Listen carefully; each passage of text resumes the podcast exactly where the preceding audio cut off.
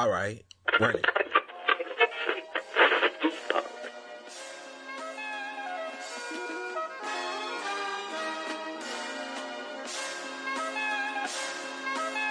Hello. Welcome to the Awkward Minority Podcast, episode 162. I am one of your hosts, Lady Godiva, and with me is the coolest cat we know, Jesus Shuttlesworth, a.k.a. Scottie Pippen. Hey, what's up? Hey, not much. How are you doing? I'm doing pretty good. I thought you were about to say, are you cool cats and kittens? They have now reopened Carol Basket's husband's disappearance. Really?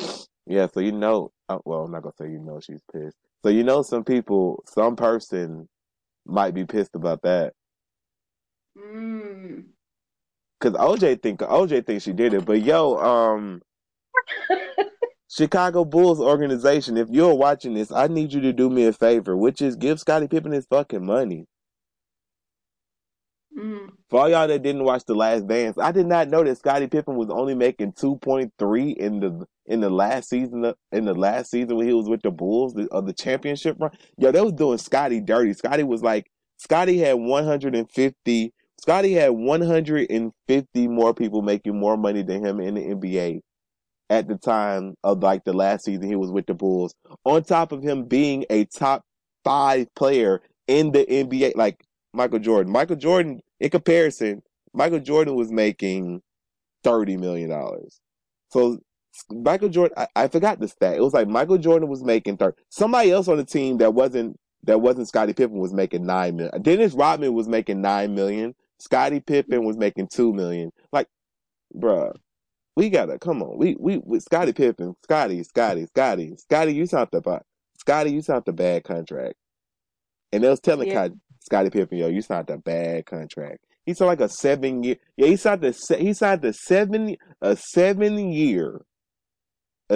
year contract worth $18 million. Toni Kukoč was making 4. Ron Harper was making 4.5. Scottie. Michael Jordan should just give you some money. My bad. Actually, Michael Jordan actually made $33 million. Ron Harper was making 4.5. Toni Kukoč was making 4.5. Dennis Rodman, I don't know what year this was, but in this year, Dennis Rodman was making 4.5. Luc Longley, oh my God, Luc Longley was making 3.1. And Scottie Pippen was over here making 2.7. That's crazy. How you one of the best basketball players ever? And you only make it 18 mil? 18 mil?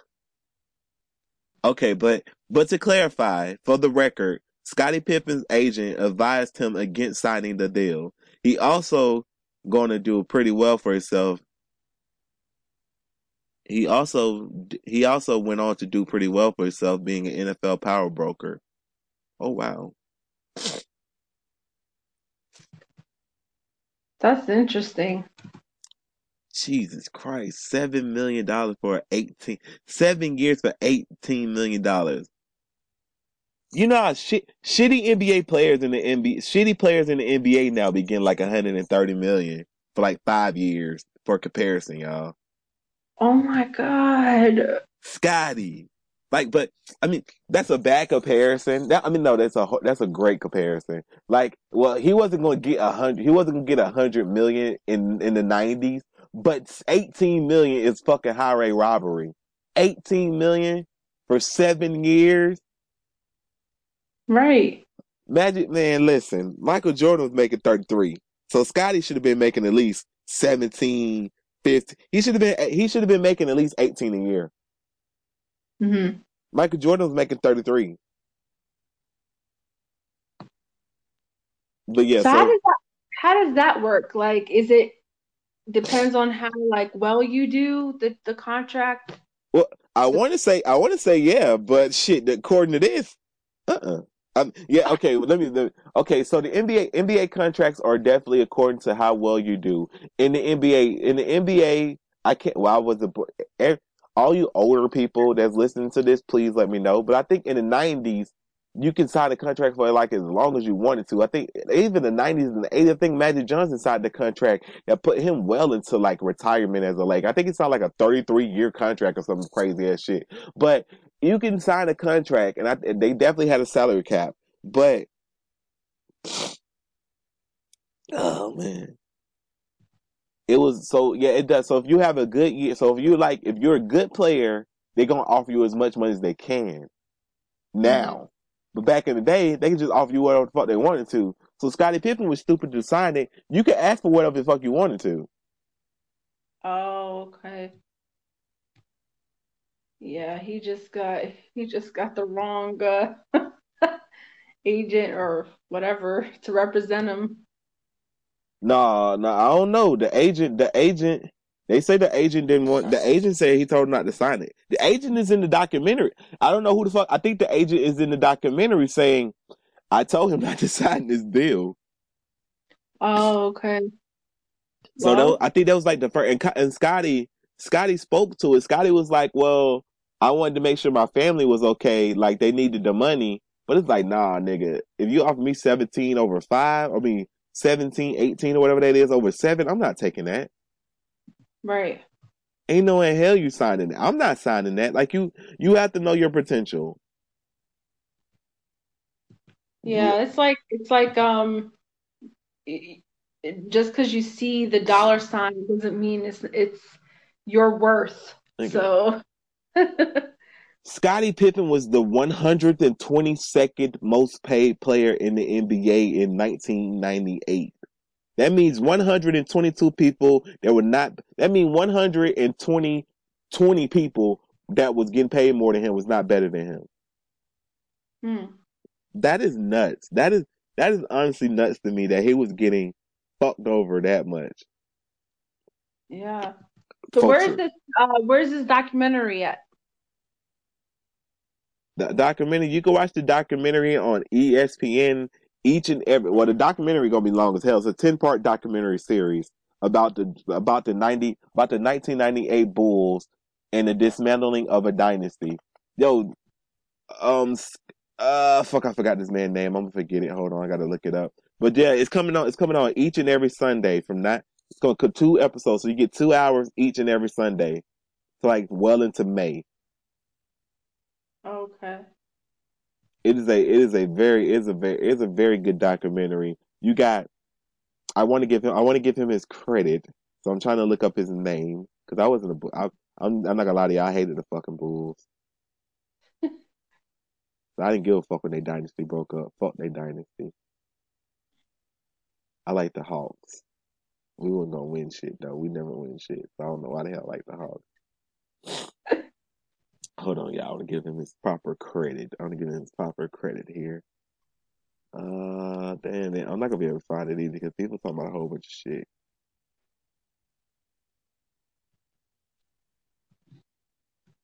My favorite part of the documentary is when they had Barack Obama on there. And instead of saying Barack Obama, these motherfuckers said Barack Obama, former Chicago resident. I was crying. Wow. That was like, yo, the president being called president is so bad. This put me as a former Chicago resident. I get it because it was a documentary about the Chicago Bulls. So hey, let's make sure we mention that he's a Chicago resident. But it's like, yo, you could literally put Barack Obama, 44th president. Right. Like, I'm like, y'all motherfucker. I'm like, that shit was funny. But yo, Jerry Sarkeesian. Jerry Colangelo has to be the worst GM of all fucking time. He told the Chicago Bulls that, hey, I don't give a fuck if Phil Jackson goes 82-0. This that nigga last season. And we rebuilding. How you rebuild in the middle of a dynasty? Oh, people are funny. Like, good Lord. Is that possible, though? Is it possible? It don't make sense. No, I know, but I'm just saying, like, can they do that? Can they do what? Rebuild in the middle of a dynasty? Yeah. You can do whatever you want. You can do whatever you want. You can do whatever you want. You can rebuild in the middle of a dynasty. That's like listening to the Aqua Minority podcast and then like it's two different hosts when you come back the next week. Like you can rebuild in the middle of a dynasty. It don't make sense. Like if you winning, you don't change the winning formula.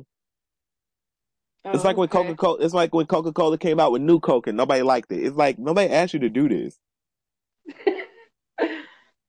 Like literally nobody asked you to do this. I never tasted it because we were young as fuck. But like that. That's exactly what that is. It's like you changing up a formula for no fucking reason. You mistreated Scottie Pippen. You mistreated Phil Jackson. Michael Jordan particularly didn't like you. They kept on making short jokes about you. Like Jerry Colangelo was basically mad because he wasn't getting the recognition for being a good GM, but it wasn't really about you because you was a background player. Mm.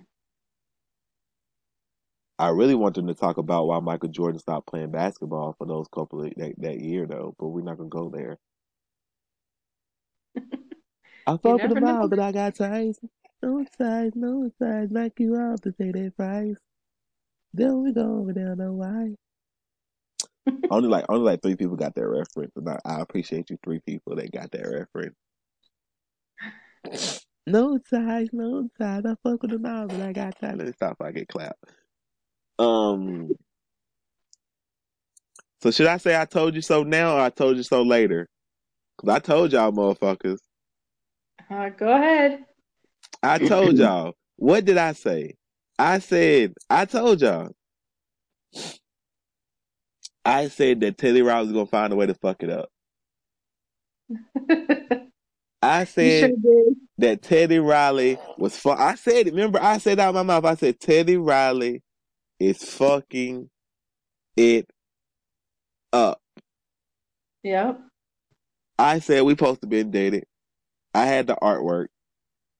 And also, Teddy Riley, I don't appreciate you.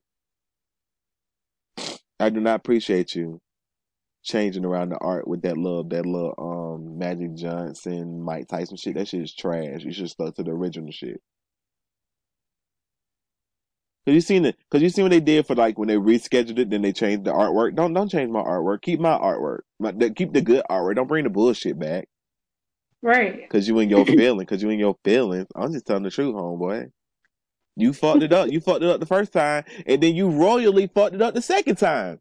So if all y'all that don't know, and y'all been on another side of the earth, it's supposed to been a baby. Well, by the time you're hearing this, you have heard the rematch of the reschedule. Mm-hmm. Teddy Riley versus Babyface. What it is it's organized by Timbaland, Swiss Beats, and Joe Budden. What you do is you get 20 hits. I play a hit.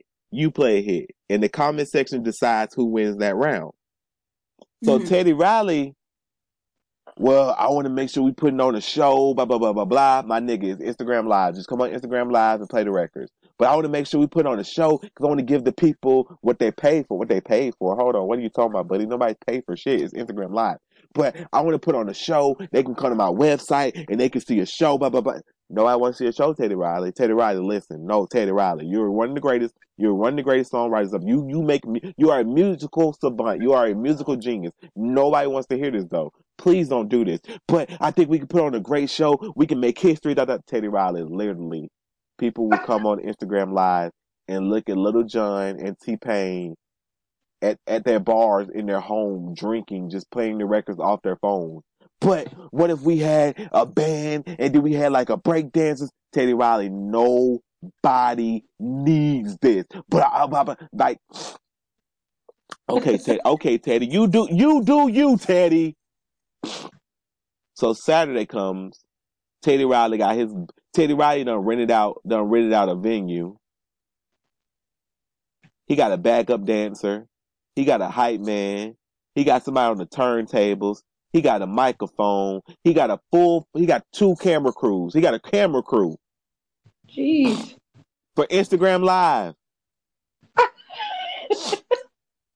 You got your little iPad set up. You like, yeah, I'm ready to go. You sound checking and shit. We like, man, this is too much. It's too much. Like, what the fuck am I do? Perform the hits? Like, Teddy, all you gotta do is, play the fucking player from the fucking phone. Teddy, people, 15 minutes go by, 13 minutes go by. I know what I said, y'all. We waiting for Babyface to call in. We waiting for Babyface to request. Babyface in the comment section. I'm requesting it, Teddy. You just ain't accepting it. Teddy, oh my God. Teddy people, because they too busy with sound check. They too busy sound checking the microphones and shit, checking the camera angles and all this shit. They don't see the comment section. Babyface. Teddy, I am requesting you. You have to accept the request. Teddy, what are you doing? Teddy and them ain't reading the comment section. Teddy got like 30 people in the room. Nobody's reading the comment section. Nobody's reading the phone. Nobody's on their phone. You can't see the complete comment section unless you're the person hosting the live. So if you're just looking from your phone and you're not hosting the live, you don't get to see every comment that's being made. That's why some of y'all see comments and some of y'all don't see my comments when I be in there, because you can't see every comment that's being made, because there's so many comments that being made. It's 400,000 people in there, Teddy. What the fuck are you doing? Look at the comment section. Look at Babyface requesting you. So then we get to 20 minutes, still they haven't started. So then you get Dr. Dre. Dr. Dre calls Teddy on the phone. Teddy Riley don't know how to mute the phone. Teddy Riley don't know how to mute the screen. Dr. Dre, what the fuck going on, man? What the fuck you doing, man? We ready to get this show on the road. What the fuck you doing, man? What the fuck y'all got going on? Ha ha ha! You know what you waiting on, Babyface? No. What the fuck you talk about? Babyface said he ready. He waiting on you. What the fuck we doing? Dr. Dre. So now you got Dr. Dre pissed. Dr. Dre ready to see the show. Everybody got their best Sunday outfits on. Everybody dressed like it's Friday night and they just got paid. You know what I'm saying? Everybody dressed nicely in their living room for some apparent reason to watch a fucking battle on Instagram. But everybody's ready, Teddy. What the fuck are you doing? What the fuck are you doing looking? What the fuck are you doing in your Velcro suit with your little fedora on? You bullshitting. Your comment section on fire, telling you. You filing yourself, Babyface. Request. You get in there. Babyface in the studio by himself, chilling, recovering from coronavirus. So he practicing social distancing. Teddy Riley's not practicing social distancing. Teddy Riley got 30 people in the room. I'm about to call the cops on Teddy because Teddy got way too many people in this room. I'm about to snitch and get a ban, because shit, they need to start giving out bans for people that's not practicing social distancing, because Teddy Riley's not practicing social distancing. Teddy Riley is dressed in a velour suit with a fedora on. Teddy Riley got glasses. Teddy Riley got sunglasses on inside. So I'm like, shit, okay, cool. Babyface like, yo, baby. So we about to start, right? We about to start at this point, right, Lady Godiva? Yes. Motherfucker, you thought wrong. Because now, Teddy Riley got a request. Teddy Riley don't want to do a minute and 30. Teddy Riley want to know, can he do a whole 2 minutes of each song? You doing 20 songs, Teddy Riley. A minute and 30 is already pushing it. But Teddy Riley was like, I don't want to cut your hooks off, your bridges off. I don't want my hooks and bridges to be cut off. So, Babyface go, well, do whatever you want to do. Do whatever you want to do. Whatever feels right. Do whatever you feel right. I'm not gonna cut you off. Whatever. Just do whatever you want to do, Teddy. Teddy got a full studio full of people. 30 people. He is over capacity. I'm telling you right now. I'm like, man, listen. What state is he in? Because I want to snitch. What the fuck is Teddy Riley doing? Teddy Riley get to talking. At first, there's no sound, so he had to end the live to start the live over. That happened before Babyface joined, y'all. But he had to start the live to start over because there's no sound. So now he's talking, and we all in the comment section collectively, all together now. 1, 2, 3. What were we saying in the comment section, everybody? Echo. It's Echo and Teddy Riley. We was like, damn, maybe Teddy Riley don't know what Echo is, so let's tell him what Echo is. Teddy Riley, music producer, music savant, music genius. It's a lot of feedback. We're saying it's feedback. It's feedback. It's feedback, Teddy Riley. Come on. Toni Braxton. We're going to get to Toni Braxton, but Toni Braxton is like, hey, Teddy, it's Echo. I know you see Tony Riley. I know you see Toni Braxton comments because you're definitely looking at the comment section, but no, you're not. You got a team full of 30 people and nobody's looking at the comment section. So Teddy Riley starts to play his first record. Teddy Riley plays the show. Teddy Riley plays the show, y'all. The show by Dougie Fresh. The show. Excuse me, Dougie Fresh. Have you ever seen a light that don't come out right? They're right, they never right. But it didn't sound like that, y'all. Excuse me, Dougie, it's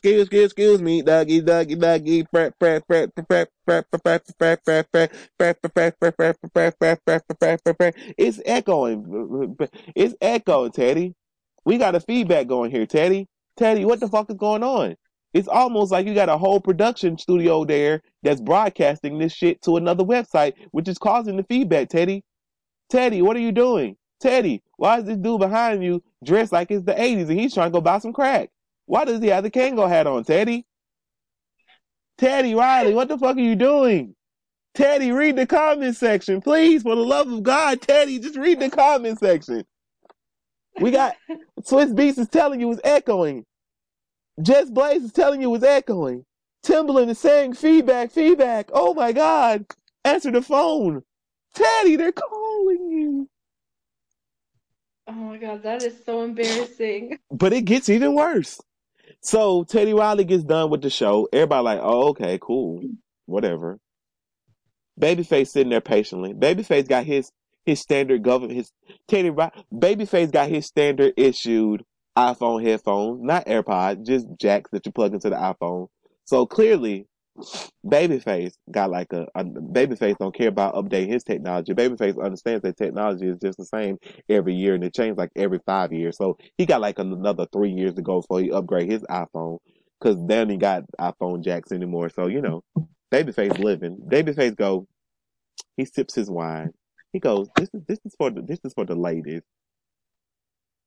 This is for the ladies, he said.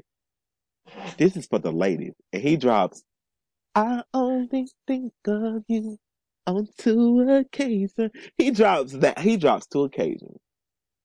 Oh. You just played the show. So now you down. You down. He just played two occasions. I only think of you on two occasions. That's day and night. So the ladies are lit. The men are lit. Cause I'll go for broke if I couldn't be with you. Only you can make it right. Then he played the live version. I don't think I heard the live version before. Cause every time I close my eyes, I think of you. So just imagine that. And like a whole bunch of people screaming in the live version. Cause he said, "Oh, you want to do it live?" He said, "Oh, you want to do it live?" Okay, because y'all know how Babyface talk. Babyface ain't getting loud. Babyface ain't getting excited. Babyface probably got one move, which is calm, cool, and collected. He goes, oh, okay, I like that. Oh, you want to do a live version? Okay. I'll play my live version of this song. This is for the ladies. And he sits back, press play, and sips his wine as two fucking cases come on. Oh my God, Teddy. So Teddy Riley, I guess somebody done text him and told him, hey man, you got feedback. So then Teddy Riley goes, hey Babyface, can you turn your mic down?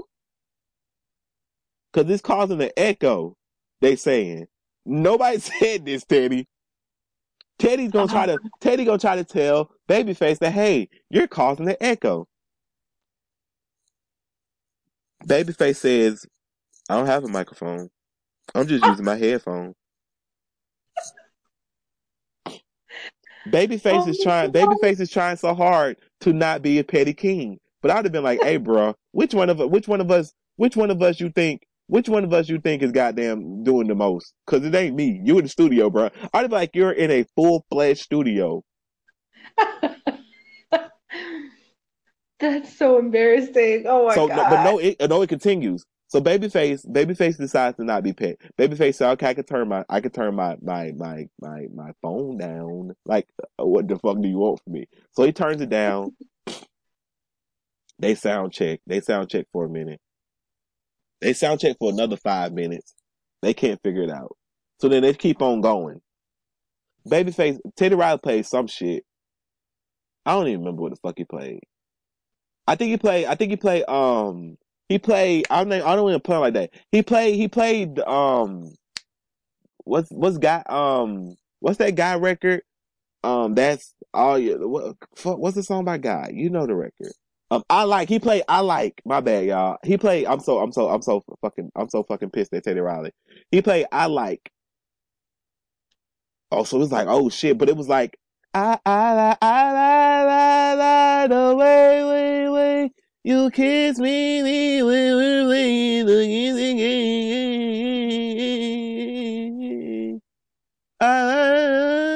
know, so it's just bad. Oh man, because he's still echoing. Again, Teddy Riley, you're trying to broadcast to Instagram while also simultaneously broadcasting on your website that nobody was on. Nobody knew you had a website. Nobody knew you was advertising the website. Nobody knows what the fuck is going on. We just know that it's echoing. I knew they had a website because, of course, I wasn't a part of like the creating of it, but I made the official flyer for the. We're not gonna talk about it. We're just gonna say I knew.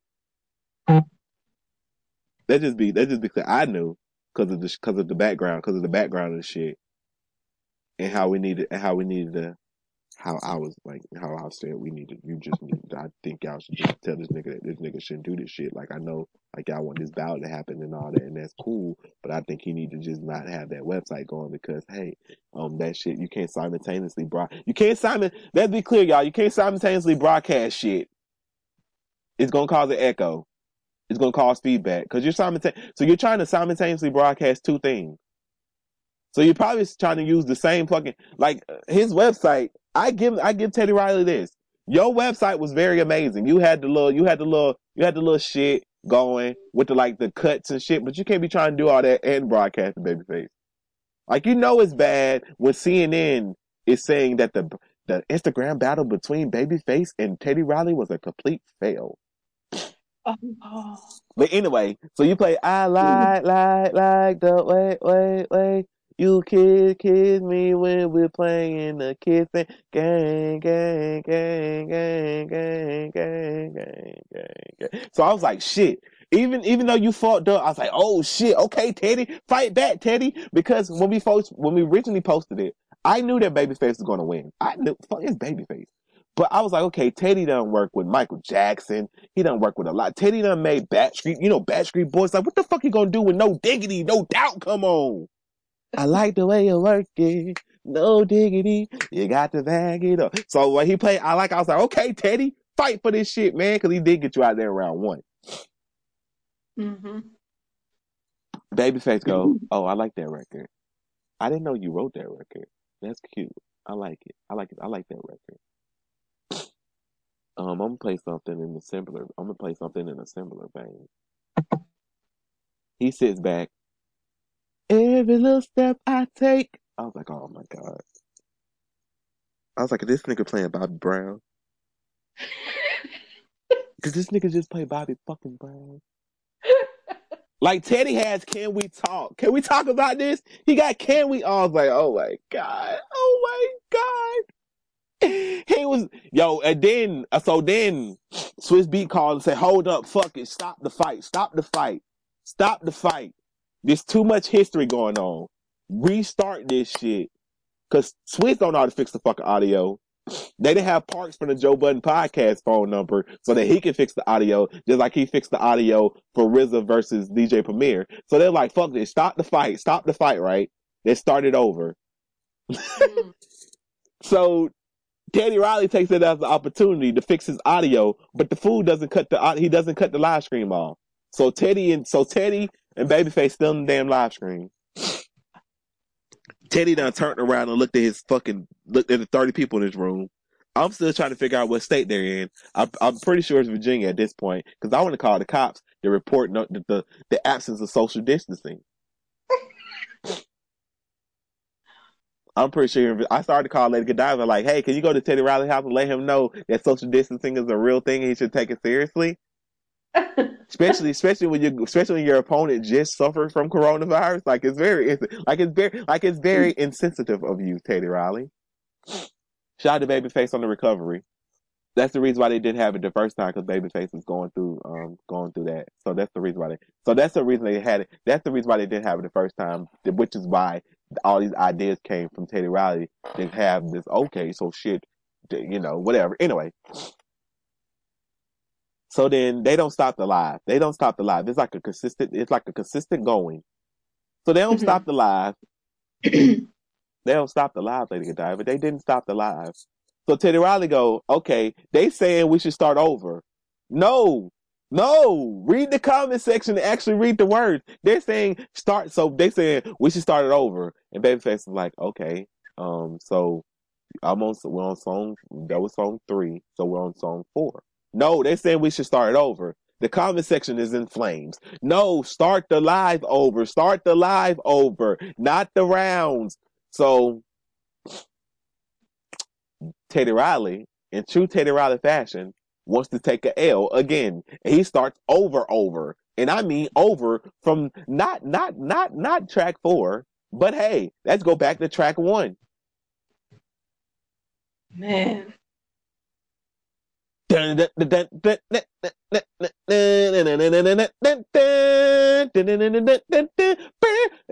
me. That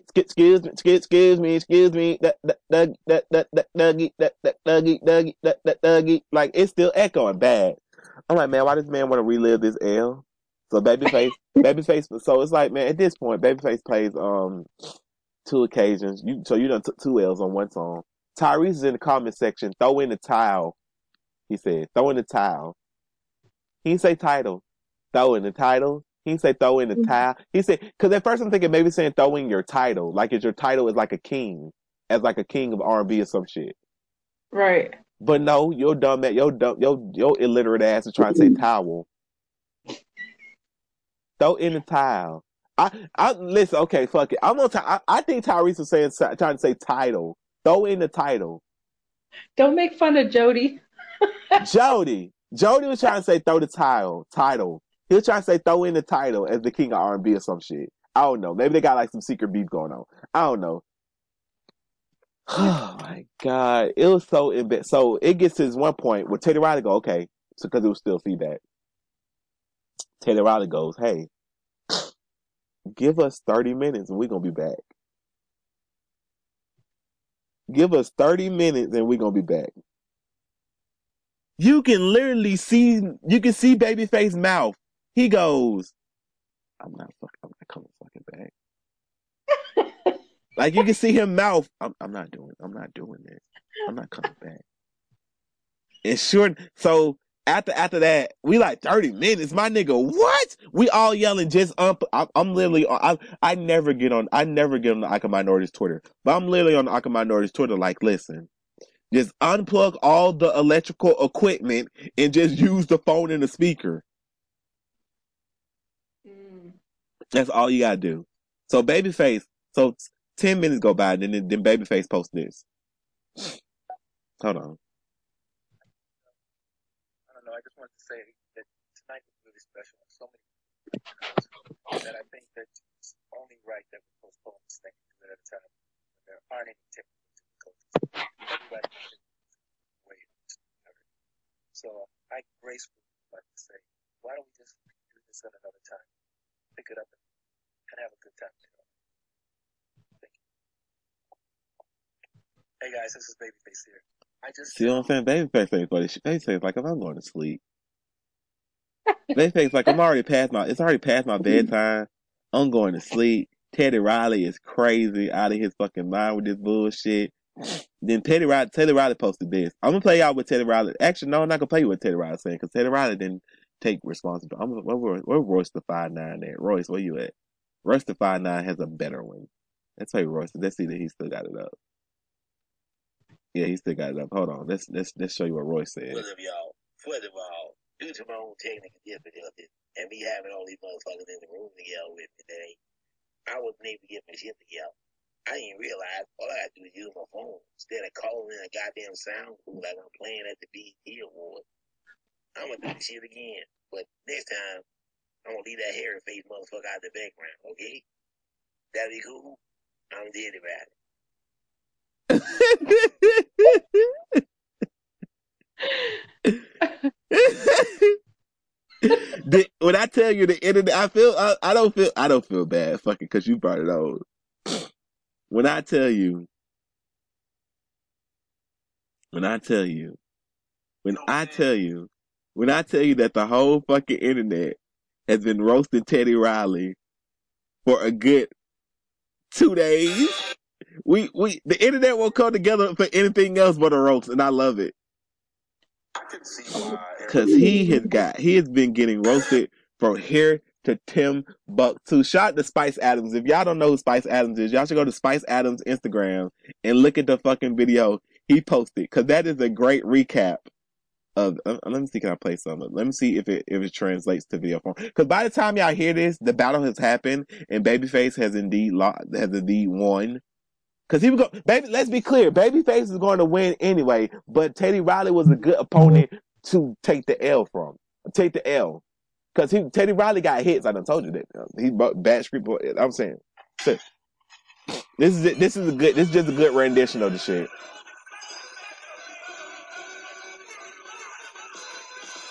Even though you can't even see him in all these suits, this is how the audio sounded, y'all. This is exactly how it sounded. That's people telling him that you're fucking up the audio. Cause like you can hear all kind of shit. You can hear doorbells at this fucking studio. Y'all have to watch the Spice Adams video. Cause Ted Ryan kept on saying, Can you hear me? Can you hear me now? Can you hear me? Is it clear? It wasn't clear, man. Like you can't be doing all that.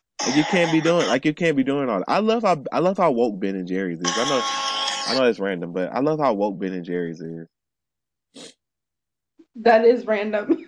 Cause I was just on Instagram and Ben and Jerry's. Hold on, I'll do you a favor, Ben and Jerry. Like they need a favor from me. Ben and Jerry's like, black people are 264% more likely than white people to be arrested for cannabis possession, even though they use it at a similar rate. Mm. When I tell you, cannabis is legal in 33 states, but hundreds of thousands of people are still arrested for possession every year. A disparaging number of them are black. This 420 gets the facts. Then join us in ACLA National to take action to pass more act. Link in bio. Boy, this shit be making these motherfucking white people in this comment section so motherfucking mad. Why can't y'all just sell ice cream? I swear Ben and Jerry's is just like Ben and Jerry's walking hell. So like they'll be talking about like regular ice cream shit, and they'll talk about the imprisonment of black people. Ben and Jerry's is woke. Man, somebody gotta say it. Shoot. And they make the best non-dairy ice cream. I'm just saying. Hey. They don't use coconut like all the rest of you motherfuckers. Ooh, I hate that. I be telling people I'm allergic to coconut because it's so nasty. Coconut is straight butterball trash. You can't convince me otherwise. It's trash. They be like, oh, this ice cream got cashew milk. And then you taste it like I can literally taste the nasty-ass coconut.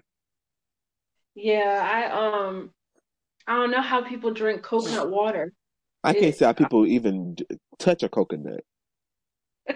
If I'm stranded on an island, I'm dead. I'm just dead. I'm dead. Mm-mm-mm. Coconut. Fuck a coconut. Coconuts are gross.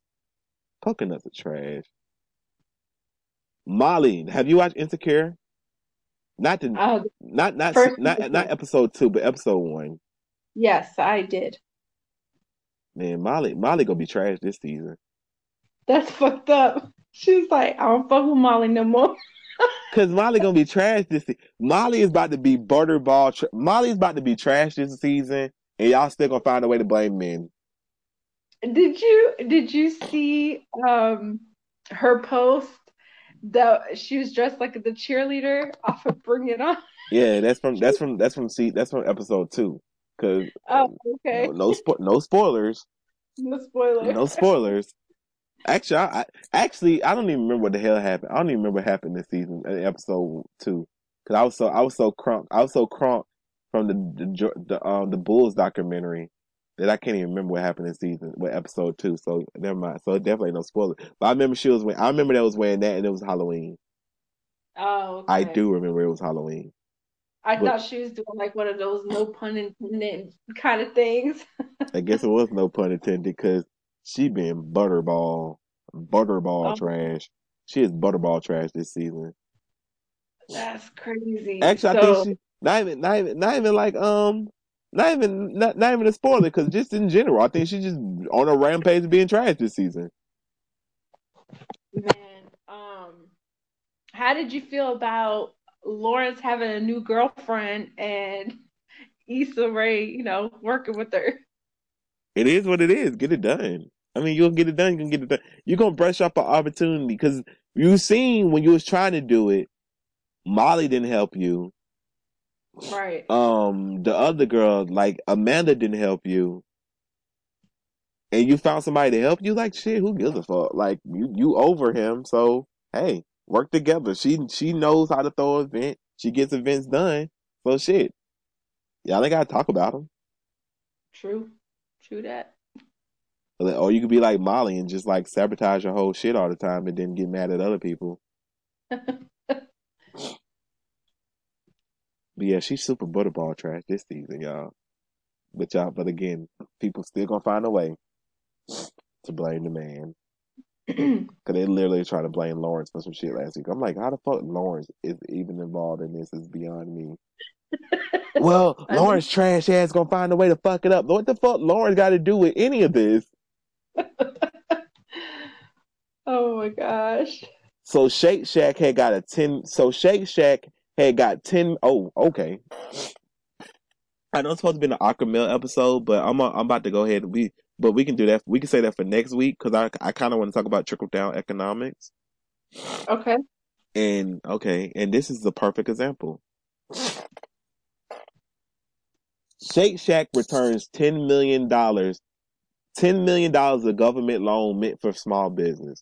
The food chain confirmed that it returned a $10 million loan. It was awarded as part of the Paycheck Protection Program, which is intended to assist small businesses amidst the coronavirus pandemic. So, for all y'all that haven't been keeping up with it, I've been keeping up with it, but I knew I wasn't going to use it because I wasn't going to trust the government and leave the Squire Saeed employees fucked by trusting the government. The government had a $349 billion stimulus package set aside for small businesses. They ran out of funding for it last week. Wow. Most people that was awarded the money,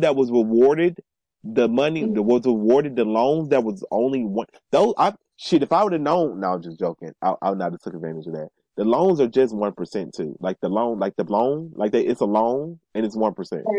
1% interest. Wow. Crazy, right? So, yeah.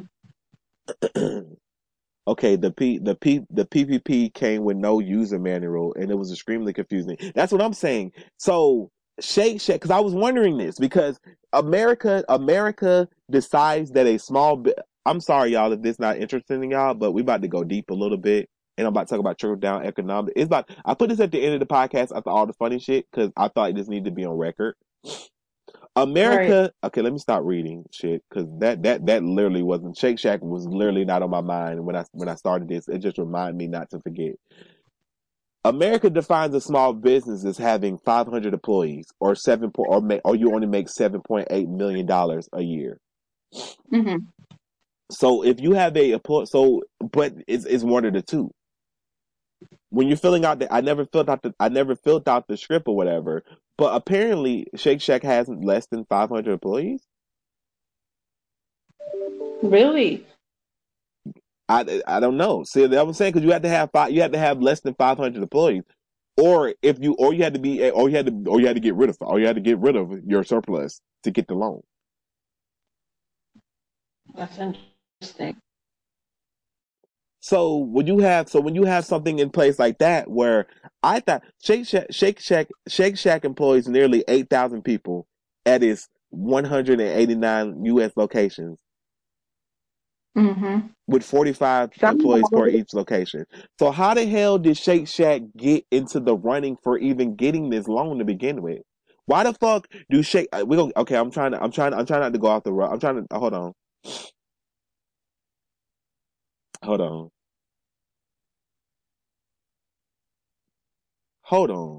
What?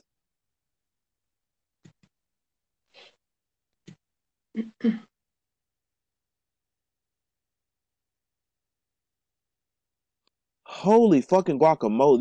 This rabbit hole goes deep. Because the company has 8,000 people, right? Mm-hmm. With 189 U.S. restaurants, but only 45 people work per location. So by a loophole, you fall under it.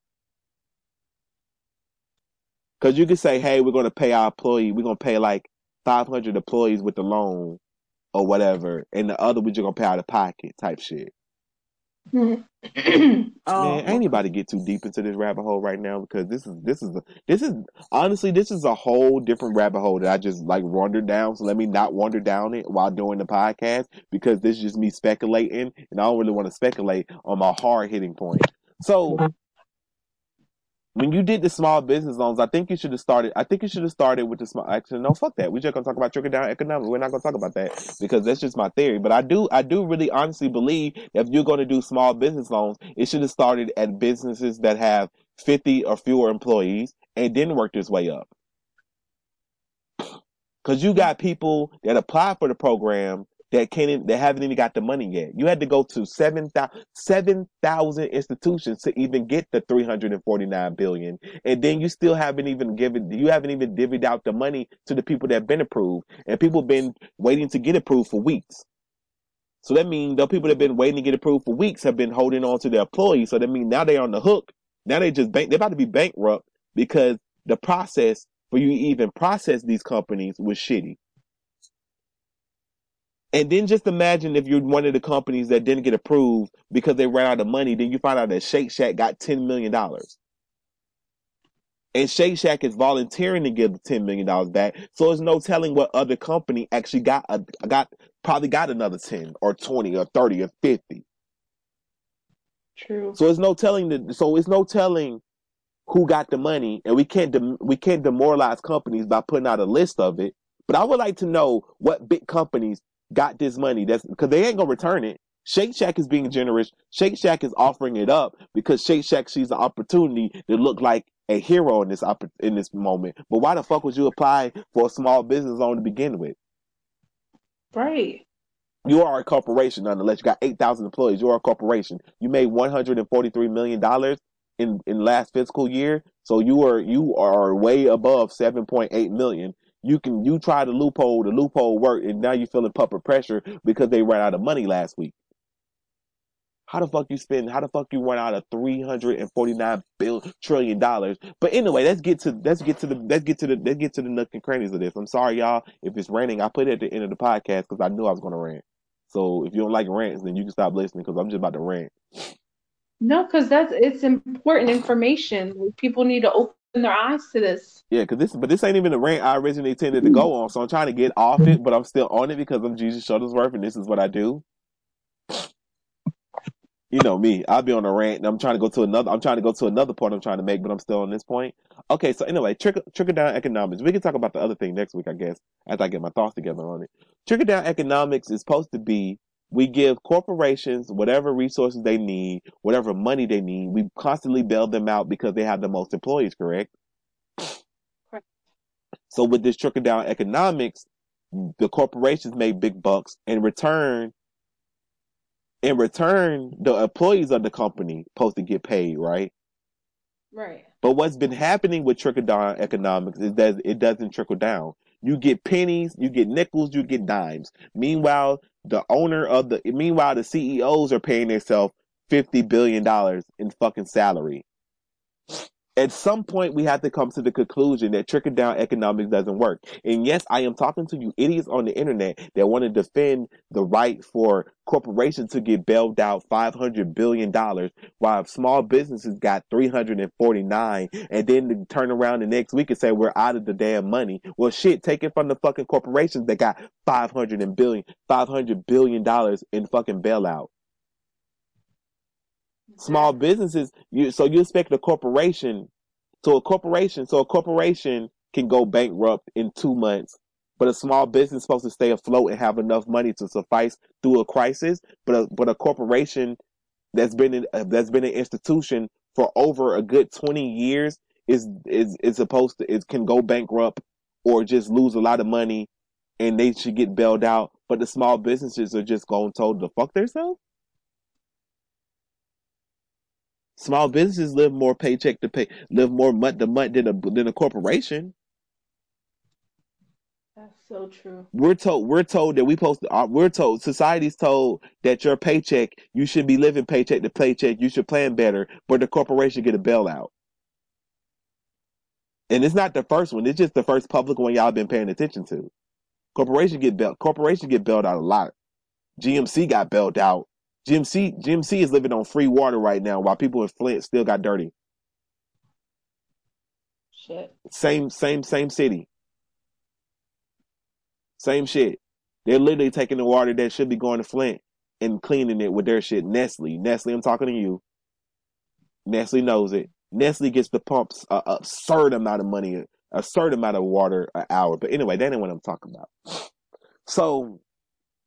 when you see me saying, hey, corporations or certain corporations, fuck it. Corporations should be paying employees a minimum of $17 an hour. I mean that shit. That's what trickle-down economics is supposed to be. The hog gets fat and then you get the bacon, right? Like the pig gets, pardon the vulgarity language right there. But pigs get fat and then you get the bacon. That's the best analogy I got, right? Like the pig, like you feed the pig, like the corporations are the pigs. Right. So the pig get fat and then you get the bacon from the pig. But what happens is you end up getting chitlins.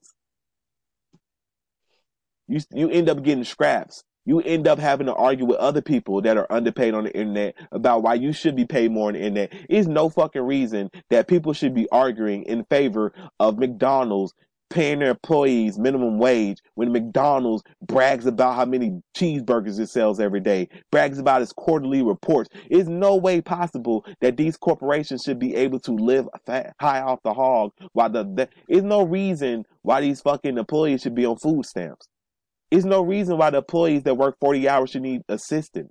There's no reason why these employees can't be able to afford to live comfortably in life. I'm not saying they should live like billionaires, trillionaires, thousandaires, but at least they should be comfortable. They shouldn't have to live paycheck to paycheck. They should be able to afford a car and a house. They should be able to. They should be able to afford to pay $12 to Netflix every month. They should be allowed to have an entertainment budget. Like they should be able to be able to do more than eat, sleep, and work. They shouldn't have to eat TV dinners because that's all they can afford for the week. They should be able to afford fresh produce. They should be able to afford luxuries in life. They should be able to afford shoes. They should be able to afford clothes. They should be able to afford these things. But y'all sit here and defend corporations talking about trickle-down economics. When do trickle-down economics supposed to kick in effect for these employees? Like you keep on defending these corporations as if you work for these corporations and you're a big wig in these corporations when really you're at the bottom of the food chain and we're fighting for you to get money, but I should have to fight you and fight the fucking corporation. That pisses me off. Cause at the end of the day, none of this shit affects me. None of it. I get my motherfucking money and I get paid. I don't work for a corporation. So it's like when people be trying to defend this shit and try to get y'all more money, don't fight me. Fuck you fight me for? Not me in general. You know, just in general. Like, you know what I'm saying? Like me metaphorically speaking, not actual me. Right. But you'll see people You work in a middle class job. You getting paid minimum wage, or you not even minimum wage. You get paid $20. You should be getting paid like $40 or some shit. Like, they can financially afford this shit, but they know that people are not going to fight for it. They know that people are going to be just happy to get the scraps when they should be getting more. So then you get the bailout. And they're like, oh, these corporations are struggling. Why the fuck are they struggling? They're not actually fucking struggling. They just see this as the opportunity to get more money out of it, to get more money out of the government. Meanwhile, they tell you, hey, you shouldn't take money from the government. You should work hard for your shit. The same people telling you you should work hard for your shit are the same people that are now sticking their hand out for a fucking bailout for some shit they don't need. Mm-hmm. What the fuck? The corporate nigga, man, get the fuck out of here. I know y'all do know when they say corporations made this much in profit, they actually mean this much in profit after paying employees, right? Hmm. If they say such and such made $750 million in profit, in quarterly profit, they're not talking about expenses. That's the funny thing that gets me. They're not talking about your overhead, which is rental space, leases if you got them, employee lunches if you pay them, employee salaries, marketing. They telling you exactly what money they made. Period. Off top. You know how you get your paycheck? That shit say the net pay. Mm-hmm. They telling you their net pay. They're telling you their net gains. They're not telling you how much they made after, you know, before taxes, before paying employees. So they're telling you in your face, haha, we making this much money. But because you're so fucking blind and you're so fucking for the machine nowadays that you don't even realize that the machine is fucking you in the ass and then telling you about it. Like, how the fuck you getting fucked over, you getting raped and robbed and celebrating the shit? I ain't never seen that shit in my life. Shit is disgusting. I don't know, man. I'm just sick of this shit. Because motherfuckers really will, oh my God. Like, y'all niggas is like, of course they should get more than the small businesses. What the fuck you mean they should get more than the small businesses? The small businesses are 2 to 3 months away from being fucking I'm getting mad. 2 or 3 months from getting fucking closed down. You think they closing down Shake Shack anytime damn soon? Right. Like, y'all better wake the fuck up and get smacked the fuck up, because society's going to take advantage of you the more that you let them do it. Whew. It's a crazy world we live in. It really is. It makes you, you know... you defend the oppressor. That's the crazy... Yeah. Y'all some... I'm going to say it. Fuck it. Y'all some... And I'm talking to white people. I'm talking to white people too. I'm just using the metaphor. Y'all house niggas. Y'all the type of people that would fucking snitch on the slaves that's running away, or snitch on the slaves that's planning to kill motherfuckers. Y'all the type of people that snitched on Nat Turner. Nat Turner. Let's be real. Let's go there. Y'all the people that snitched on Nat Turner. End of story. Fuck it. Because all that other shit I just said, y'all ain't listening. But if I call you motherfuckers house niggas, then now y'all listening. That's what y'all are. When you defend a corporation, you're a house nigga. Simple and plain. Motherfuckers trying to do better by you, and you out here defend. You can't fight. You can't fight the oppressed and the oppressor. That's crazy. Yeah, it can't be on both sides. I'm trying to get you free, and you trying to fight me. Not me. Again, not me as in me, because y'all. I don't argue with people. I don't argue with people. Whew. All right, that's the podcast episode. I told y'all I'm gonna rant. I mean, we're speaking for the people here. Like, you know, everyday people that bust their ass every fucking day. Just like you said, minimum wage, and it's not even enough. Like, what the fuck? You know, exactly, because Shake Shack was okay. I'm gonna use Shake Shack. Shake Shack, y'all put yourself out there. Shake Shack alone was going to make a shit ton of interest. They were going to make a shit ton of money off the interest of it just sitting in their account. Shake Shack didn't need the $10 million because Shake Shack made $178 million in profit last year. That's after expenses, which includes employee salary. So you made $178 million. You was going to let that $10 million sit in your bank, and that was going to make interest alone. That was going to make a good, what, 23, 2.3, 4.3. I'm saying 23 because I don't know nobody else's business, but I'm just also putting people's business out there. I don't know what the fuck you're getting off your interest, but I know it's a lot of fucking interest. At 10 mil, you know how much interest you know how much money you make off $10 million just in the sitting in the bank, because you make money off money sitting in the bank. Oh my God, disgusting.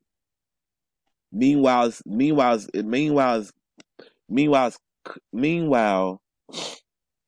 restaurants closing their doors and shit like that? Yeah, big time. Wait, Ruth's Chris got one too.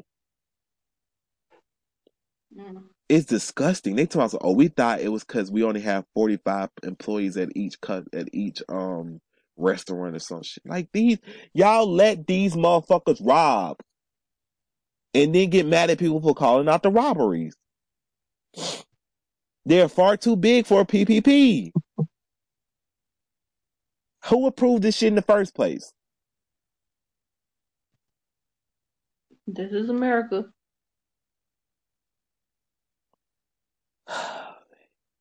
They took $10 million out of a program meant for small businesses, and you motherfuckers are going to get on the internet to defend it. Mm. I'm not visiting the fucking Shake Shack. You giving it back does not make you good. And also, you giving it back does not make you a heroine. It still makes you a fucking villain because you should not have applied for it in the first place. Wolfgang Puck, I was literally just giving you a compliment last night. Ruth Chris got $20 million out of a fucking... I told y'all, remember everybody laughed at me when I said we needed lobbyists for small business. Ruth Chris got $20 million out of a fucking business program meant for small business.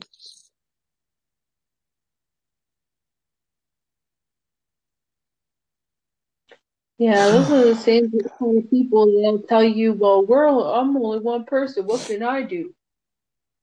Yo, y'all can hold these motherfuckers accountable. That's all I got to say. Yeah. Listen, I put it like this. Just step out the way. When you see what Master P told you, cut away when you see the tank creeping. Just get the fuck out the way. If you're not part of the fight, sit the sideline. If you want to make your paycheck, you want to be like, man, I want to rock the boat because I want to get paid, and I should be making more, but I don't want to fucking rock the boat. Then listen, we're literally telling you, we're fighting for you. I have no stake. I have no interest. If you getting underpaid for the rest of your life, that's not gonna affect my paycheck. My salaries and shit like that. My royalty checks they have to pay me. That don't affect me. So when I'm fighting for you, let me fight for you. That's all we're saying. Let people like me fight for you. I keep on saying me, but I really mean we. But yeah, let people fight for you. Jesus Christ, $20 million? Ruth Chris has 159 restaurants, and they made $468 million last year. Got two maximum value loans for a total. Got two loans, y'all. Two loans for $20 million. While local restaurants may never reopen. I'm calling it high. I'm just telling y'all the news, do it what you will, because y'all can say, oh, they can pay the loan back, but that's not the fucking problem. Exactly. That's not the fucking problem. Dude's like, man, I own a restaurant with 14 employees, active in the community, and it can't name not one single business owner that has received part of this package. It's a fucking cat, and they played y'all, and y'all let them fucking play you. Public opinion goes a long way sometimes. Y'all don't realize it. But when somebody says, hey, we're trying to do this, and y'all start talking about, oh, you shouldn't give people, like when Senator Kennedy was like, yo, we want to give y'all $4,000, and y'all was like, that's a crazy amount of money. What the fuck? Fuck. When y'all started opposing that, Congress used Twitter just like we use Twitter. You think the House of Representatives ain't sitting here reading Twitter? That's the oldest trick in the book. Remember how they used to talk about how shit from campaigns used to leak? Mm-hmm. And then if it that's literally in textbooks. What you would do is you'll leak some information to the you'll call up a media, you'll call up the news. Hey, I'm hearing that such and such is planning to propose an idea where people get $4,000 in the stimulus pack and call it, we're gonna do a stimulus package because of the pandemic. The news reports it. Depending on how the public reacts to it, they're gonna go, oh, that report is false, or if it's good, or if it's public reception that's good, oh yeah, that's what we want. That's what we're actually planning to do. It leaked early, but here's the information about it. They be having it done. So whenever you go, that's too much money. Now, I remember motherfuckers like, yo, that's too much money for a 2-week pandemic. What we on like month 4? Because this shit started in January. Nobody just realized it. Technically November. That's what I'm saying. Like, so it's like this shit been going on. Just because y'all president ignored it doesn't mean it didn't happen. But I'm getting mad. I try not to get too mad. That's why I put it at the end of the podcast, because I know y'all don't want to. I know everybody dealing with their shit, so I just don't like. I just don't like the fighting for people, because honestly, if you really want to be real about this, and I don't even go this far down the rabbit hole, and I need to go cook. What y'all doing is y'all further pushing automation to come about quicker, and if y'all don't know what that is, that's finding ways to replace humans with robots to do their job, to do the jobs of humans. So yeah, what Ruth's Chris, listen, because not you, but listen, what Ruth's Chris and what Shake Shack is doing is, I'm speculating, but I'm also not speculating. Is that, you know how, like, it's this new robot called Flippy. He can flip. It's actually it's a whole restaurant. In one of these cities, T-Pain did it on the School of Business. He goes visited. It's a whole restaurant where it's just operated. It's operated by robots with one human working there. Like the robot makes the fries, the robot makes the burger, and quote unquote they make the perfect burger. Not too burnt, not too soggy. The fries, the buns, they do everything. You know how much they pay that robot? Not a goddamn thing. No, they actually pay something. They pay $3 an hour because that's the maintenance for it. Damn. So when I'm telling you, hey, you better get this fucking money now, because there's a lot of jobs in America that's about to be replaced, and y'all don't see it. And I tell y'all this all the fucking time. I'm like, y'all want to push this. Y'all want to push this narrative of robots doing so much, but y'all don't even realize y'all pushing yourself out of place.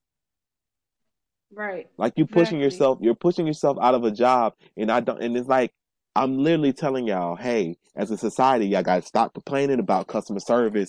If it's not too bad, like if it's bad, complain. But y'all motherfucker be complaining about shit just cause it's a human. Like y'all be wishing for shit that y'all ain't gonna want. Cause a lot of y'all jobs can be done by robots, but it's about getting the resources and the money. But we're in 2020. The resources and the money is here, and they're utilizing it. They're putting shit in place to end you. Yeah. I don't know how lucrative, but the thing is, I don't know how lucrative it would be in the long run. Cause if you replace humans with robots, who's gonna buy your product? Because the working class drives the economy, but if you get rid of the working class to replace them who's going to buy your product now? That's so true. That's my thought. That's my whole thought process on it. It's like, who's going to buy your product now if you replace the working class?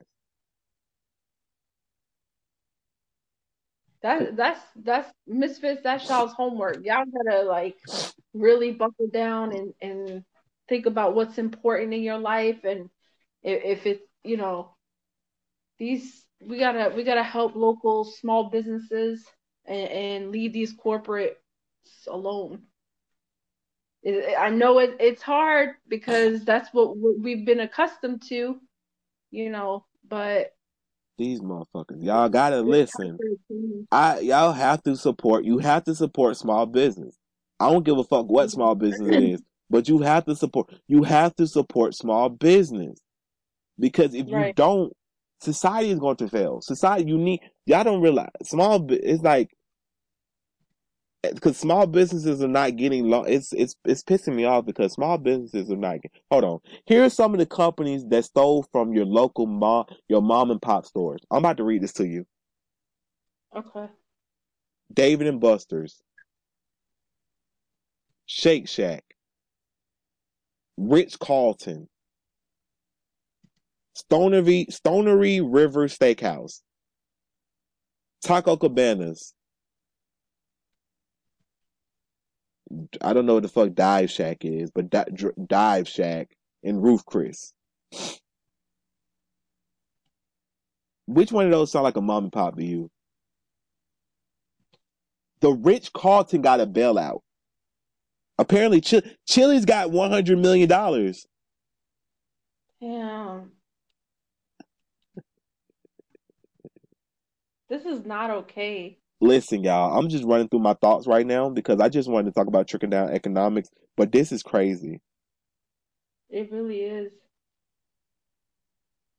is. I swear to God, if y'all still eat that Ruth's Chris after this, then I don't know what to tell you. You still, at some point, Taco Cabana got $10 million. Port Belly's Sub Shop got $10 million. Ruth's Chris got $20 million. Because they applied through two subsidiaries. Yeah. You know how much money they took out of pockets of small businesses? I don't think I realized it.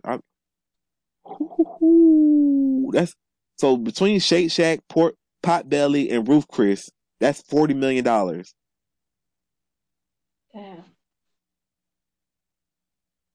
This is a dangerous game. Ruth's Chris is sitting at $86 million in the bank.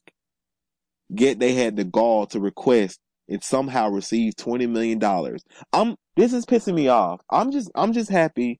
Thank the dear Lord that I have enough money to pay the fucking employees in San Juan and Sequoia Saeed without having to go get a business loan, because I guess I'd be the same fucking. I don't know right now. I'll be a different level of mad. I'll be like the same level of mad because this is bullshit where you go, even if it doesn't affect me. Yeah, it really is. Jesus Christ! Shout out to goddamn man. When they tell you to have more than one fucking revenue stream, I tell you what. It ain't making me no money because I'm paying my damn employees, but thank God it exists. The Fiesta Restaurant Group got $10 million, whatever the fuck that is. Yo, people in these goddamn holding companies are crazy. Mm-hmm. Maybe we need to go apply. We need to apply. It was supposed to be capped. Release loans for small businesses were supposed to be capped at $10 million for businesses with under 500 employees. I'm not going to keep on reading this to y'all because it's making me mad, but because I'm literally reading this in real time, so I'm processing it in real time. So y'all getting a real live-ass podcast right now. What the fuck? And do you know they're not going to do it? Like, people are like, oh, these big... Even if they return the money, I still don't trust the government to give to the proper people that need it. So even if they do return the money, y'all shouldn't shop at those places because they still went to get the money. Right. Like it doesn't matter if they return it. They fucking applied for it in the first place, knowing what the fuck the repercussions were. Yeah, exactly. So it doesn't fucking matter. I'm mad, y'all. I'm mad, and I'm working out my emotions. I mean, honestly, you shouldn't have to, because we don't need to be muted. The fuck? It's you know what I mean? It's time to speak up, if anything. Like, I'm not saying we need to be muted, but I keep on saying the same thing, like, over and over in three different ways. Yeah, I mean, hey. You got to say it three different ways for some people to comprehend it. Because if y'all, because like I said, man, I hate to be, I'm not going to say, I'm stop saying I hate. I'm just saying, if you defending this, your house, nigga, whether you white, black, Puerto Rican, or Asian, whatever you are, if you defending the corporate, if you're defending stealing from corporate, if you're defending the stealing of corporations, then I had nothing to tell you but to kiss my black ass. Yeah. Because sure, the shit, you can be like, okay, that doesn't affect you, but it affects somebody. It affects their favorite hole in the wall restaurant. Yep. When you go to that hole in the wall restaurant, and it's closed, or it's a Chipotle now or some shit. That's it. Shit, did Chipotle get some money? I wouldn't doubt it. Let's see the Chipotle. Because this is wild. But you know what I don't get, right? How are they getting loans when technically they're not closed? They're still doing business, like carry out, or I'm talking about like, you know, restaurants. They're doing carry out and delivery. Like, just because there's no dine-in doesn't mean they're not in business still. That's what I'm saying. They're saying they're taking a loss because of the now substantial amount of hits they have taken from the used to be an influx of dine-ins. Like, either way it go, these companies should not have been doing this. Yet the small businesses will get fined if they do any type of business. Dog, if the Squire Saeed warehouse is even open, it's a $500 fine. That's ridiculous. And you know they're checking. They're not checking to make sure nobody breaking in. They're checking just to see whether or not we're open for business. That's fucked up on so many different levels. Okay, Chipotle, I fuck with you, Chipotle. Chipotle did not. Chipotle is not. Did not. No loan for Chipotle. I wanted to make sure I wasn't slandering somebody that don't need to be slandered. Because I tell you what, if I ever ate steak, I wouldn't be going to no motherfucking. I wouldn't be going to no motherfucking Ruth's Chris. Shake Shack. I don't care if you get the best fucking vegan burger ever. Nope, it's dead for you. You know what's crazy? Like, I'm really tearing up right now thinking about that. Like, yes, I'm angry too, but I'm just like, so many people are losing their fucking companies because of this shit, and then you got these motherfuckers who are basically skating. They took money out. They really stole from the poor, and I want to yell. I literally want to cuss these people out. That's like. That's low. Like, that's fucking low. Like, you have all the, you see, okay, fuck it. Let's talk about it. Let's really talk about it, y'all. It gets to a certain point in business where you understand that the underdog can win. So in business, what is it, like the 48 laws of power say, you finish your enemy, right? I'm paraphrasing. Finish your enemy. And I always joke about the R. Kelly and Mr. Biggs thing. Like, if Mr. Biggs would have killed R. Kelly in the desert when he first caught him cheating with his girlfriend at the time, that Mr. Biggs wouldn't have to look over his shoulder for the rest of his life about R. Kelly stealing all his girlfriends. I joke about that. But in business, it's this thing called kill your enemy. Kick them when they're down. Finish them. So what these small businesses are going through right now is that these corporations have an opportunity to fuck you over. Because, again, Shake Shack didn't need $10 million. Ruth's Chris didn't need $10 million. All David & Buster's didn't need money. Pork belly, the pot belly sandwiches, whatever the fuck that is, they didn't need $10 million. But they saw it as an opportunity to take money out of small businesses' hands. Because if the small business can't recover, what they do? Shut down. They got shut down. You have no money. You play the long game. You play the long game. It's like I'm not gonna bring this one business in it because this one business had nothing to do with it. But most small businesses are better than the businesses that are created because they were created in place to be better than the business that no longer serves the people. But what the small business has that a big business doesn't have is creativity. But what a big business has that a small business doesn't have is the amount of money to run you fucking dry. Like, a small business can get pulled into court by a big business, and the big business can keep on just pulling you into court until you run out of money, which is what happened with Carol Baskin in Joe Exotic is that she kept on pulling him into the court to the tune of where she couldn't even fix her sanctuary because she was too busy fucking up his life. Mm. Look, I just got a lot of y'all to listen now. Look at me. I'm a great teacher. Nobody can say I'm a great teacher because I really just got a lot of y'all to listen now. So yeah, that's what happens is that you can pull your resources to fuck somebody over to the point that they can't fight anymore. Because if my paper long in it, you know what I'm saying? Yeah. Like Jay-Z said, if my God bigger than your God down there, then who should I fear? It's like, you God, but my God bigger than your God. So who should I fear? Like, my paper longer than your paper. We can play the long, you don't want to play the long paper game. That's how 50 Cent was able to, like, bully people. It's like, dog, I could take you to court over every fucking thing. The Game recently tried to play that with this young lady, but he ended up fucking losing that game, and now she owns his record label. Damn, really? Yeah, because the Game owed a young woman. He owed him, in a sexual assault case, the Game owed the young lady $7 million. He has been reluctant to pay her for like what has been, y'all. I don't really keep up with gossip, so I want to say it's been like 5 years, 4 years, whatever. Whenever the fuck that show, whatever the fuck the Game show was on, he's been reluctant to pay her since that time. Mm. So he's been reluctant to pay her. He hasn't been paying her. So the judge said, you know what, girl, you own all the royalties to the Game's latest album, and you own this fucking record label now.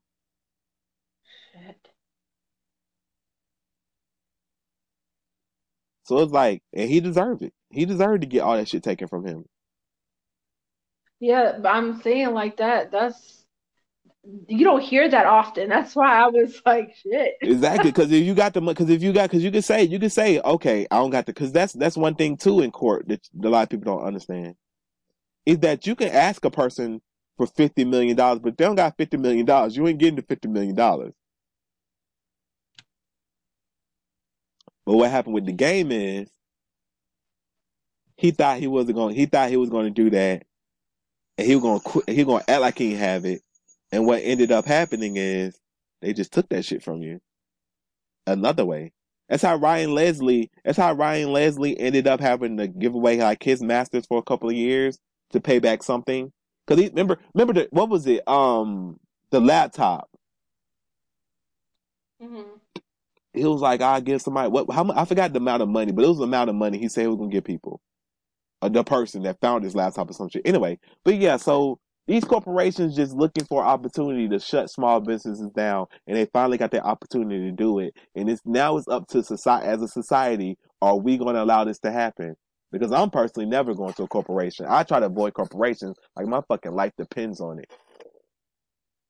You know what this reminds me of? It reminds me of how the celebrities are like now taking the opportunity to start YouTube channels or like TikTok or, you know, you know, collaborating with YouTubers, but really kind of using them when.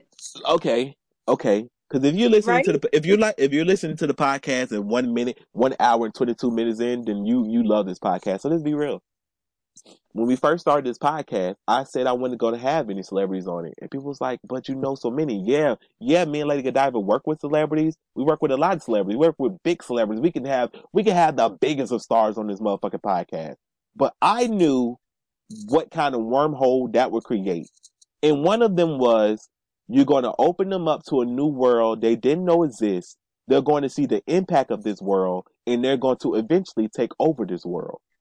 Because it was going to be one of the two. It was going to be, we're going to have so many guests on this show that eventually you're not going to want to just hear us talk to each other. You're going to be like, oh, where's Beyonce? Where's Taylor Swift? You know, you're going to start looking for the guests. And then you're going to not want to hear us no more. So I said, fuck that. But then the other scenario was, yo, celebrities going to start doing this podcast shit and see how not lucrative, but see how instant gratification works now. And they're going to want in. And what happens? Joe Budden creates one. Not Joe, but Joe Budden didn't. I'm using Joe. Let me finish my sentences, y'all, before y'all yell at me. Joe Budden creates a podcast. And y'all was like, oh, Joe Budden's irrelevant. Fuck Joe Budden, blah, blah, blah. Y'all shit on Joe Budden for a good 3 years for having a podcast. Nicki Minaj included. Nicki, I love you, but you called it a little podcast. McMill, y'all shit on Joe Budden for having a podcast. Mm. Then you saw the growth of the podcast. You saw it grow. You saw public perception. Because I use Joe Budden not as a celebrity started doing podcasts, but I use Joe Budden as a metric system. When Joe Budden was doing the podcast, Joe Budden's a crackhead. He does meth. Y'all call him everything but a child of God. He's a washed up rapper. And Joe Budden was everything but a child of God. The podcast started taking off around year three. Y'all fuck with Joe Budden. Joe Budden's cool. So now, Joe Budden get on Spotify. You know, even before the Spotify deal. Joe Budden, before the Spotify deal, they're on SoundCloud and all this other shit. And they're doing 1 million listens a week. 1 million listens a week. 1 million people listening to this nigga. So now public reception done turned around. Oh, y'all love Joe Budden. Y'all can't wait for the Joe Budden podcast. Cause the year that we named him Misfit of the Year was like the turning point for Joe Budden, and people was telling me I'm crazy, we crazy. Is other podcasts that are better? Is other internet personalities are better? We're bugging, right? Remember they were saying all kinds of shit. Cause there was the year before the glow up. He had just left Complex. I said, oh, he ain't shit. He got fired from Complex and all this stuff. Lady Godiva, I know you remember this. Yeah, I remember. Because a lot of people was like, I see it, I get it. Because Jimmy Jam and Terry Lewis, I had to drop that name. I had to drop a name. I'm sorry, y'all. They was like, yo, we fuck with Joe. They fuck with it. Because I saw a lot of celebrities saying, yo, I fuck with that. I remember that comment section. They was fucking with the pick. They was fucking with it. Mm-hmm. So there was a lot of people that was fucking with it. So then that next year, he blew the fuck up. Everybody started loving Joe Budden. So then what came from that is celebrities seeing that, hey, this podcast shit is a viable option. Like, people are not going to look at you as desperate, washed up, and out of shape. They look at it as a way to connect with some of their favorite people. Look at what it did for Joe Budden. It made him, you went from the most hated to the people's champ. Like, people love Joe Budden now. People like, stop. Remember, it used to be Joe Budden to have an opinion and everybody would ride on him. Mm. Now it's like Joe Budden has an opinion and everybody rides with him. And he'll tell you that. Like, he'll have an opinion and everybody used to dog him. Now everybody's on Joe Budden's side. So y'all seen the swinging pendulum. Y'all seen YouTube. YouTube was looked at as, oh, your ass is not talented enough to be on TV. Oh, you do vlogs because you're not creative enough to be on TV. Now look at all these celebrities with YouTube channels. And they knew they can get in without starting from the bottom. Joe Budden had to start his podcast from the bottom because there wasn't really that many podcasts out or that many podcasts he could link up with. Comeback Jack, cool, yeah. Comeback Jack laid the groundwork. But people even looked at Comeback Jack for a long time. What the fuck is you doing? What the fuck? Nobody about to sit here and listen to you talk for 2 hours and blah, blah, blah, blah. Shout out to Comeback Jack, may he rest in peace. Internets, do your Googles. But shout out to Comeback Jack, man. I'm about to get emotional about that. So, they knew they didn't have to start. They knew they didn't have to start at the bottom. They knew if they created a YouTube channel, they could just bring in the famous YouTubers because the famous YouTubers would just be happy to do a video with you because they idolize you. But you see it as an opportunity to just get in. Right. Because my friend did it. I'm not gonna lie, I'm not gonna say her name, but y'all know what I'm talking about. My friend did that because she did it with like a famous YouTuber, a makeup to YouTuber. She did it. She did that. And I remember Lady Godiva can definitely attest to this. I wasn't bored. Right. I wasn't vocal on the podcast about it, but I was very vocal about her not doing that. She probably, like, not Lady Godiva, but she probably thought it was because of different things with him. But I'm like, no, I don't think you should. I know you're starting at the top, but if you're going to start somewhere, you should pay homage by putting somebody on. Like, you're gonna do something. Like, you're gonna do something with a YouTuber. Do something with like a no-name YouTuber. Like, because you're going to get the elevation already. So bring somebody on. Like, when you come to a new platform, put them on with you. But true. Oh man, it's been a long episode. I didn't know I was going to go this far. I didn't know. It's worth it. It's worth it, though. A lot of people need to hear this stuff. I hope I'm making sense, y'all. I don't know. I'm just, this is not even the topic I was on. So I hope this makes sense to y'all. Sure. We got to do something. This is getting out of hand. And we just sit here like, I don't know. It just feels like we sit here like, you know, it's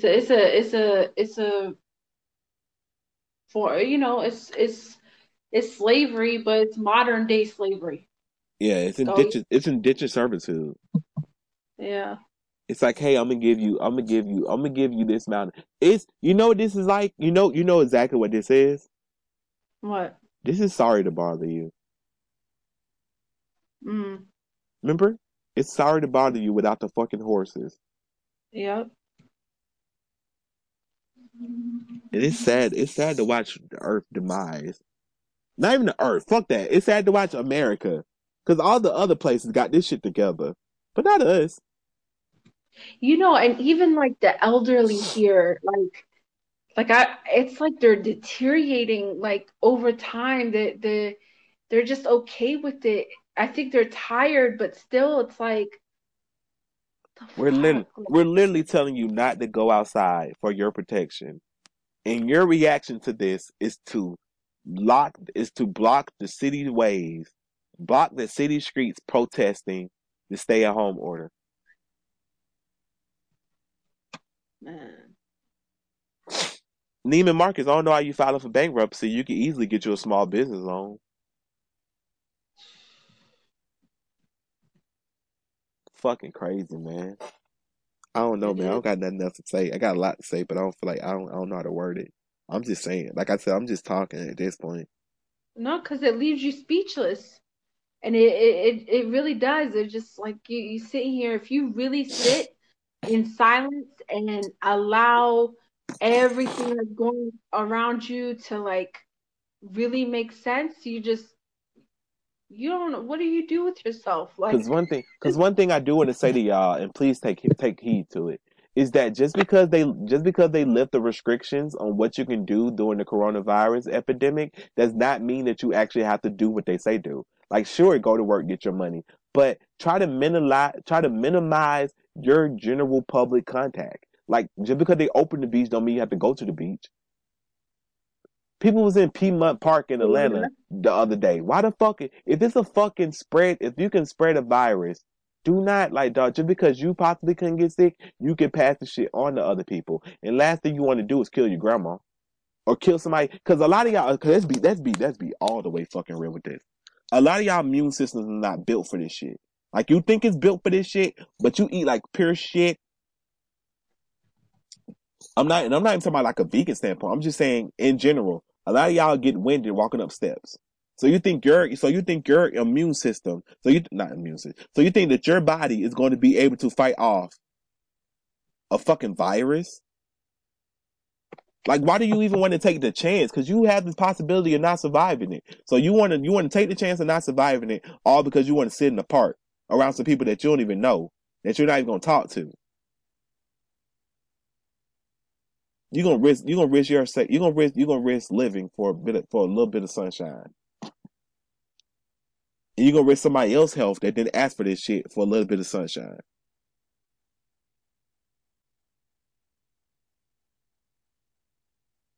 Motherfucker said, I deserve, this is America. Y'all should goddamn not make sure, y'all shouldn't tell us what to do. I want to open. Y'all need to open Ford Ruckers. First of all, I didn't even know that Ford Ruckers were closed. Mm. But anyway,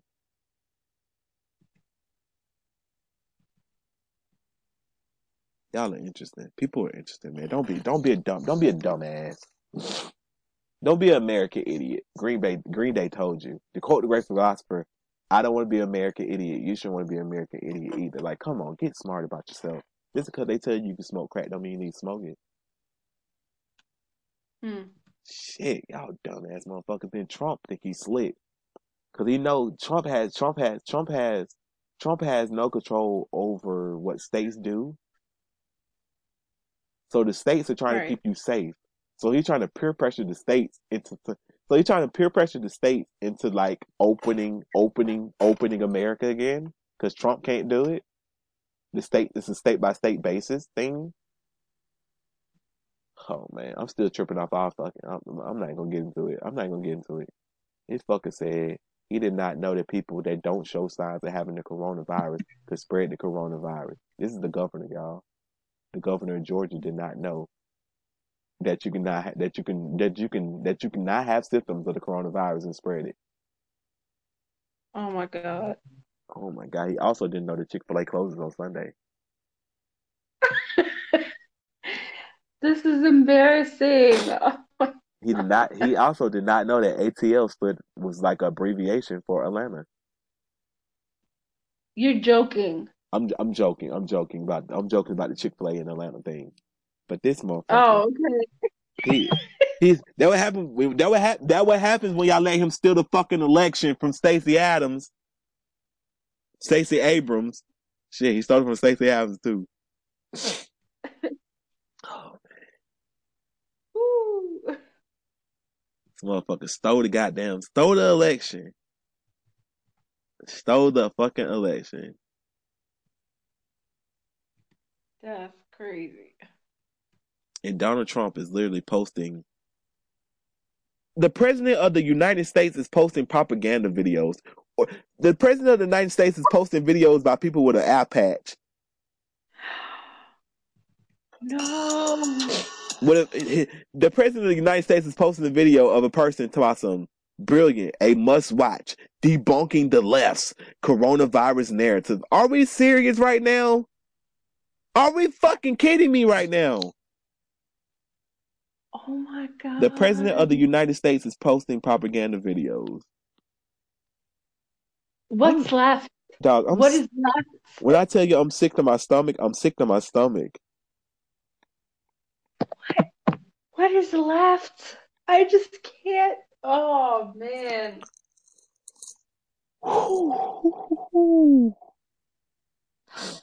That motherfucker said he posted the propaganda because this is the type of shit you would think was fake.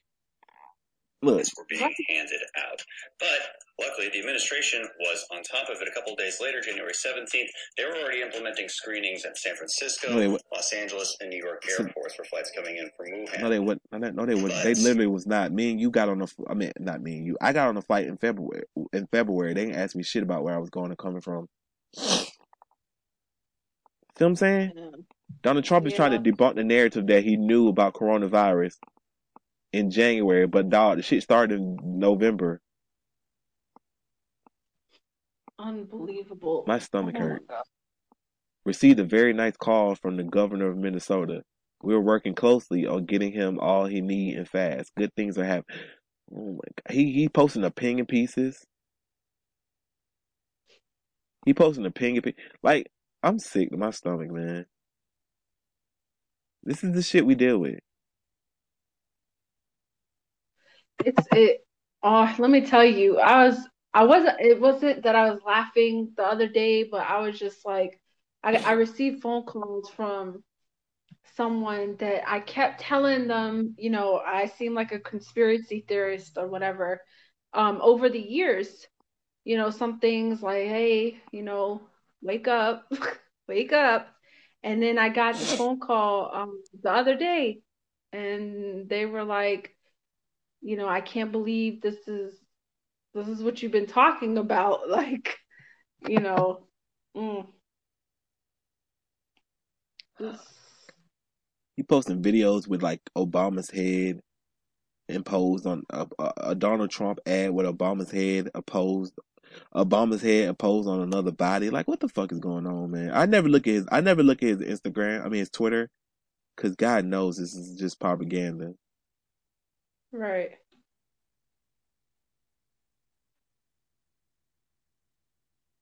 You are opening the fucking. Well, I'll say it. You opening the fucking world too fucking fast. Like, dude, Florida had the highest number of new cases, and they decided that was a good time to open the beach. Don't tell me you opened it and you ain't opening it fast. You ain't opening it too fast. Fuck you, man. I'm so sick of this shit. Yeah. So yeah, that's the end of the podcast episode. I don't know what to tell y'all. Pray. Don't even pray. We gotta take actions. Stop shops. I'm not starting a campaign. Oh, now, man. Let me tell you, this is the result of people just praying. Exactly. That's why I said I was trying to be funny, but I was like, nah, these motherfuckers gonna think I'm for real. Cause we talk. Cause some of y'all first time listeners is like, what the fuck is going on? But on this podcast, we laugh at people that just pray. Like, yo, your house is on fire. Motherfuckers will pray for you. I know. You got a fire extinguisher dead in your hand, dog. Like my car is on fire. Could you like just spray this shit with the fire extinguisher? No, I'm gonna pray for you, girl. People will pray for you to death. That's real.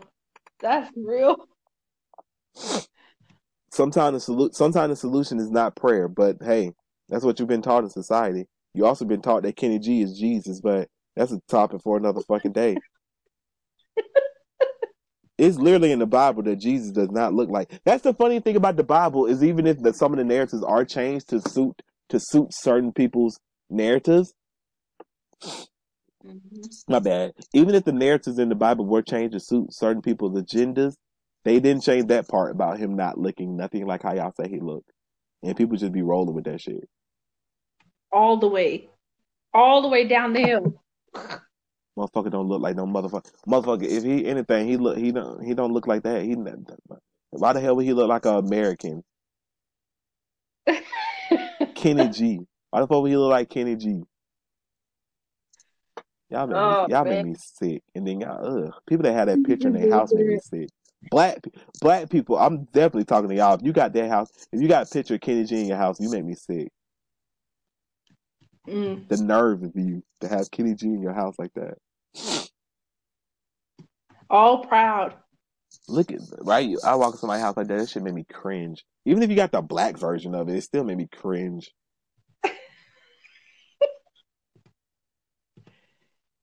Oh man, do fucking better. Jesus does not look like that. He told me to tell y'all that. I talked to him personally. He told me to tell y'all that.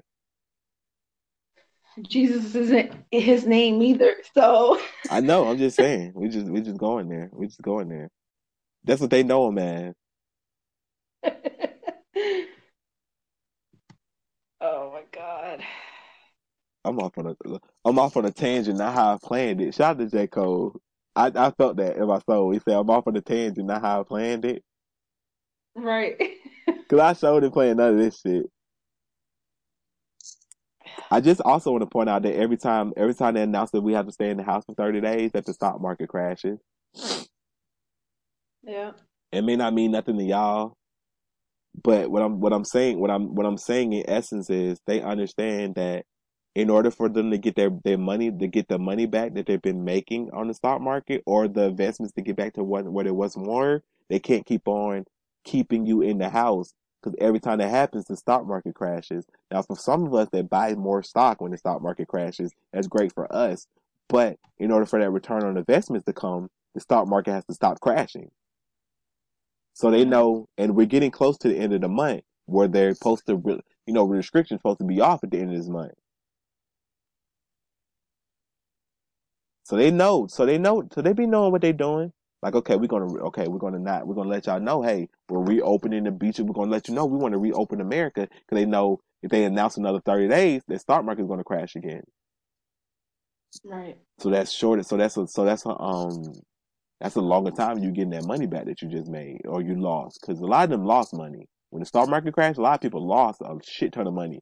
Now you gotta try to hope you can make it back. Yep. So don't be fooled. I own stock and I own a company, but I do not want to make money off the stock market, and I do not want to make money from my company at the expense of people dying. That's my whole stance on it. Get this shit settled. When the numbers start going down, is when you can be like, okay, let's put people back to work. I say you keep on sending out money to people. We're not gonna, cause let's be real, y'all. We was never gonna get Social Security checks to begin with. Exactly. You think well social? Just... You think Social Security, that's the thing. You think Social Security is going to be, niggas don't even, people don't even want to get, they don't even want to give people that qualify for, nigga, they don't even want to give the people, this, what is like 16 million people unemployed? Mm-hmm. They don't even want to give them that. So y'all think they got, so you think they got Social Security money? Shit. I say you keep on giving out society. I think it's, I say you keep on giving people money so they can pay their bills. Cause that's the money coming right back to them. You keep on doing that till your shit go down. Till it go down, you can't put them out there in this world where it keep on going up, because that means it's gonna go more up. Like if right now we on restrictions and it's going up, just imagine what's gonna happen. Somebody said Brother Nature been working out ever since he got his ass whooping that that pizza that restaurant. I'm fucking done. I am fucking done. Y'all ain't no good. Y'all ain't no good, man. Y'all ain't no fucking good. But I chuckled. But yeah, so, oh man, y'all don't know, man. I'm just talking. I mean, I'm talking with a purpose, but I hope y'all hearing me. Hope they're listening. Because I showed didn't think nothing. So all right, y'all, we gone.